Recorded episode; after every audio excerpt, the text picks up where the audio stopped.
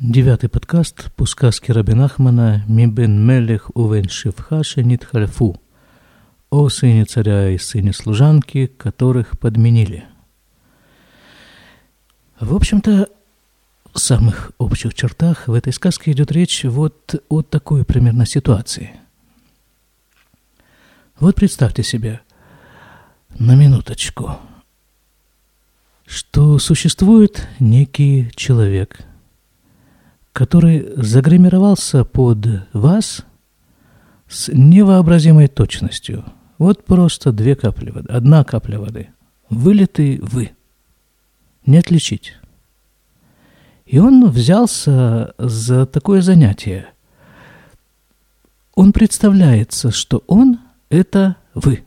Представляется людям в банках, во всех, э, я не знаю, организациях, учреждениях. Вот он называется вашим именем – и целиком вошел вот в эту вот роль. Он играет вас по жизни. Более того, он думает вместо вас, говорит от вашего имени и действует вместо вас. Полностью взял на себя ваши функции – а вы как-то находитесь вот в таком состоянии, я даже не знаю, в чем причина, может быть, причина чисто техническая, может быть, причина в здоровье, еще в чем-нибудь, но вы ничего не можете с этим сделать. Ну, никак. Вы знаете, что есть какой-то такой вот пройдоха, который ходит и э, действует, и говорит, и думает от вашего имени, и ничего не можете с этим поделать. А самое страшное, что в этой ситуации может произойти, что вот этот вот ваш двойник, он сумеет убедить вас лично, что он – это вы. Такая кавкианская ситуация. Но ведь действительно бывает в жизни вот так вот э, вдруг встряхнешься на минутку – и вспомнишь, о чем думал вот буквально мгновение назад, ведь в каком водовороте каких-то диких мыслей пребывал. Как может твоя голова, вроде бы до сих пор э, ты ее лично считал головой нормального человека, как может она воспроизводить такие мысли? Нет, это, это явно был не ты, это кто-то забрался тебе в голову и думал вместо тебя. Это э, Раби Мипьесецна. Был такой Эдмор, в Польше. Он погиб э, во время войны в Варшавском гетто. У него есть статья «Аштака» называется. Это перевести я не берусь. Как бы утешение, в смысле от слова «тихо». Не знаю, не подберу я на русском языке э, этого слова. Так вот он там пишет, а точнее пишет не он сам, а его ученик. Он пишет, что вот если бы человек смог э, довольно объективно осознать, о чем он думает, вот так проследить за своими мыслями на протяжении какого-то, пускай даже небольшого времени, просто зарегистрировать свои размышления в течение э, четверти часа, то он бы пришел к выводу, что между ним и сумасшедшим, клинически сумасшедшим – официально сумасшедшим человеком, в отношении мысли нет никакой разницы. Просто чем отличается от него этот самый клинически сумасшедший, что он эти мысли притворяет либо в разговоре, либо в действии. А вот у этого самого, который пока еще ходит без официального диагноза, у него стоит э, все-таки барьер между мыслями и действиями и разговором. Настоящего сумасшедшего, понятно, вяжут, вяжут в первую очередь не веревками, как это было когда-то, вяжут э, лекарствами, которые в этом случае выполняют роль веревок и смирительных рубах. Почему вяжут? Да единственное потому, что у него нет этого барьера. Это одна причина. вторая причина может быть потому, что нам всем, ну, неприятно иногда бывает смотреть в зеркало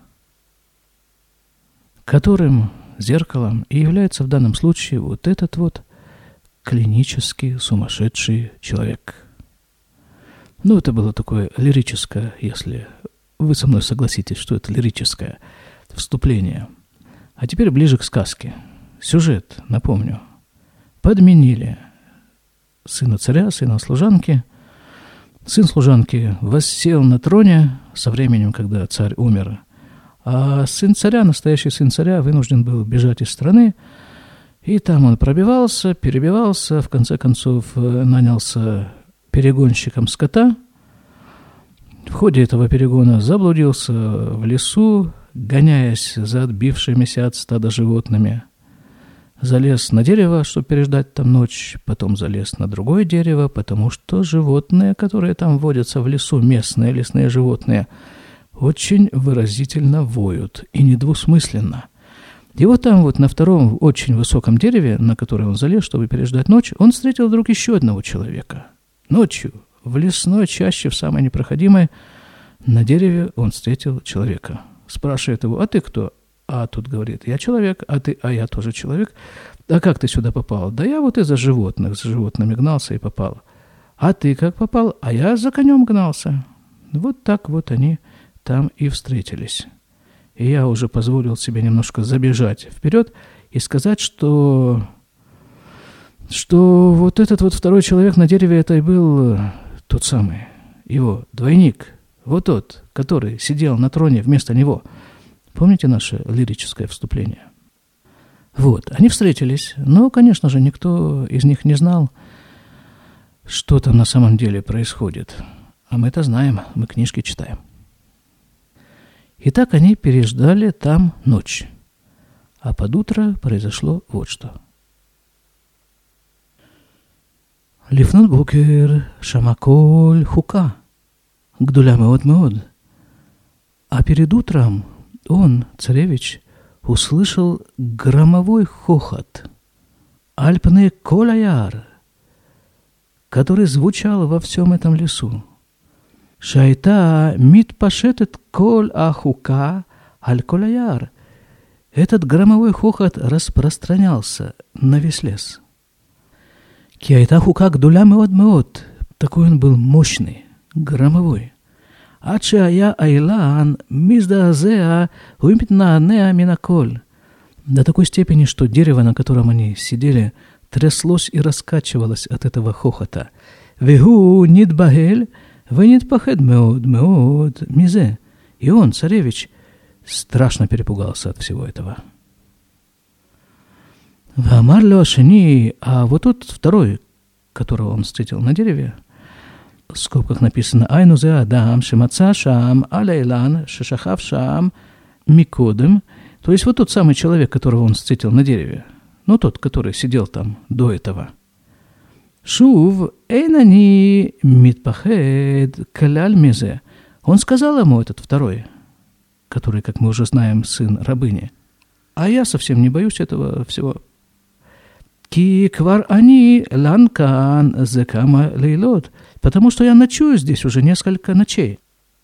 Увыхуляйла самух элайом нишма коль ахуказе.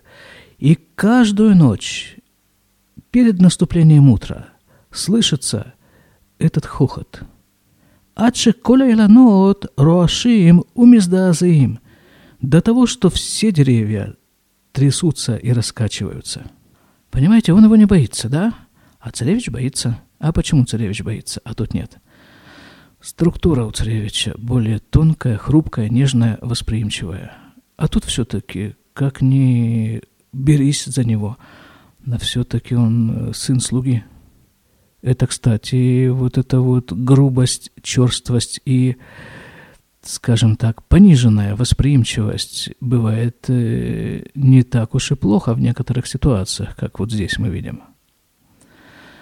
То есть им друг без друга никак – только вот э, поменяться бы им нужно местами, чтобы каждый в конце концов встал на свое место. Но это же в сказке и случается просто путь к этому расставлению всех и всего на свои места занимает довольно много времени, сил, внимания и всего прочего, прочего, прочего. Вот этот вот путь, кстати, называется жизнь. Вынедба эльмод вамар хавро. А вот тот второй, вот этот царевич-то, тот, который боится, так он после этого объяснения, что, мол, а не бойся ты, парень, тут каждое, каждое вот это перед утром, каждую ночь это все звучит. Я-то уже давно не боюсь. Так э, услышал этот царевич и перепугался еще больше. А чего он перепугался? «Адавар нир эшезеу макома идуим». А он говорит, так это очень похоже на то, что здесь место чертей. Кибайшу в Ленишма кульхука казе, потому что в населенных пунктах, там, где люди проживают, там такого хохота не слышно. Кимишама кульхука аль кулолам, потому что ну кто, кто слышал такой хохот на весь мир? Вахарках насет техев йом. И после этого сразу же наступил день. והסתכלו וראו, והנה הבהמות של זה עומדים, וגם הסוס של זה עומד. Наступил день, расцвело, стало видно. Они посмотрели сверху со своего дерева вниз и увидели, так вот же они, голубчики, вот эти самые животные, за которыми гонится царевич, а вот лошадь, за которой гонится этот вот его, его двойник.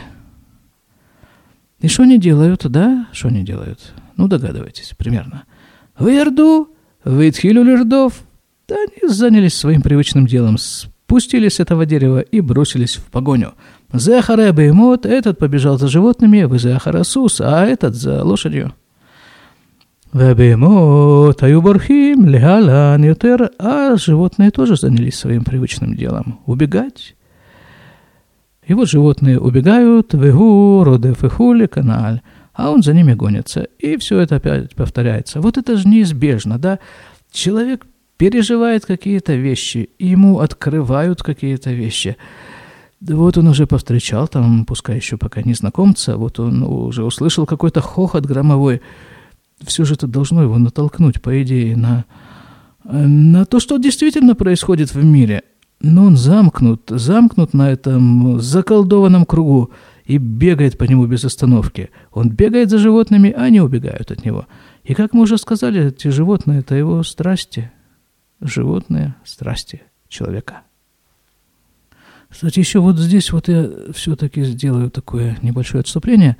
Как-то люди вроде меня слушают, но слушают молча. Точнее, молча в том отношении, что не пишут ничего.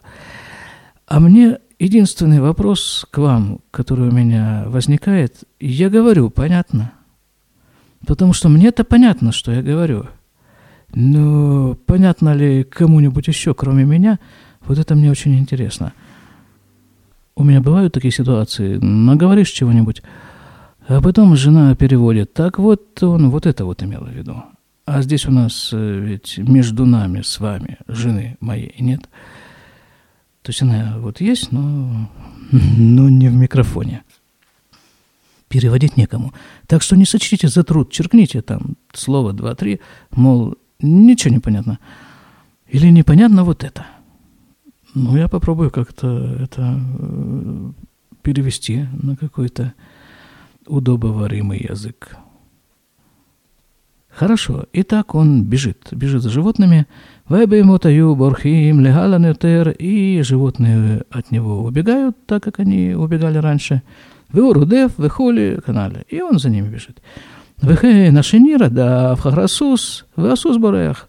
И вот его друг, новый друг, напарник, а точнее его вторая половина, как мы уже говорили, что два эти героя это просто обе половины одного целого.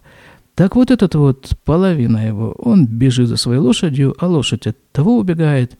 Адше нит рахаку в нит у земезе. До тех пор, пока они не разбежались в разные стороны и не скрылись друг от друга из вида. О, вот тут вот еще один поворотный пункт. Да, наверное, в этой истории любой пункт, он поворотный. Ну, вот один из них. Бытохках мацаса кимлехем. И посреди этого вот всего он нашел мешок хлеба. Помните, у нас там был уже мешок хлеба, еще тогда говорил, обратите внимание на мешок хлеба – это был тот самый хлеб, которым его хозяин, купец, занимающийся перегоном скота, которым он кормил своих работников. Хлеб вообще это мудрость. один из символов мудрости в символике этих сказок. Хохма на иврите – мудрость.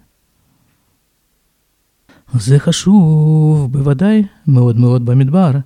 И это очень важно, хлеб в смысле, очень важно в пустыне. Почему он пишет в пустыне? У нас же тут лес.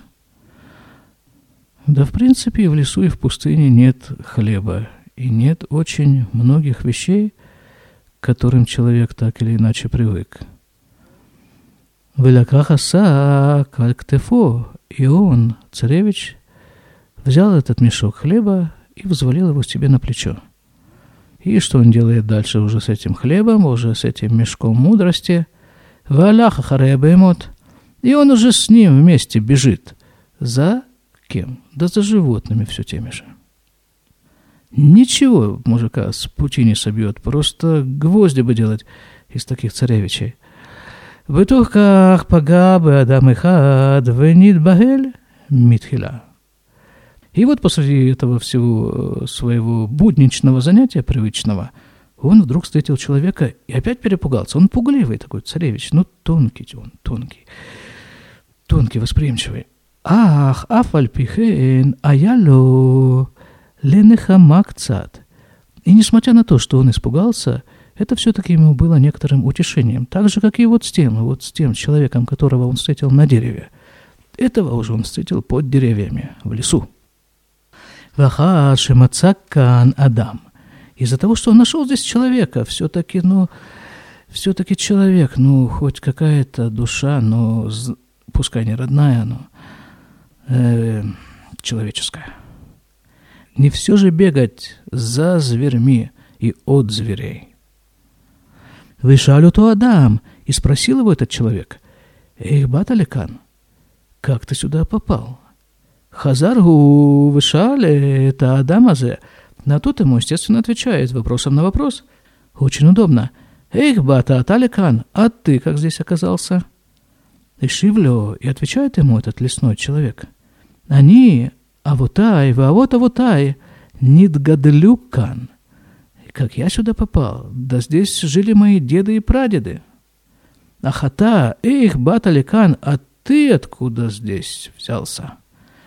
Киликан луяву кляль шумадан мина ишув, потому что сюда не забредает никакой человек из человеческого общежития. То есть что он ему сказал другими словами? В этих местах людей не бывает. Значит, автоматически этот самый лесной житель человеком э, вряд ли является. Правда, он похож на человека. Венитбаэль, Киевин, Шейн, за Адам Кляль. И царевич-то он сообразительный все-таки парень. Он тут же смекнул и перепугался еще больше, потому что понял, что это не человек. Махар шумер а вот авотав нидгадлюкан. После того, как кто-то ему сказал, что его прадеды здесь выросли – в Адаме наишу ино баликан. Однако человек сюда не попадает. Из населенных пунктов люди сюда не попадают. Алькены вин шебе вадай эйнзе адам кляль.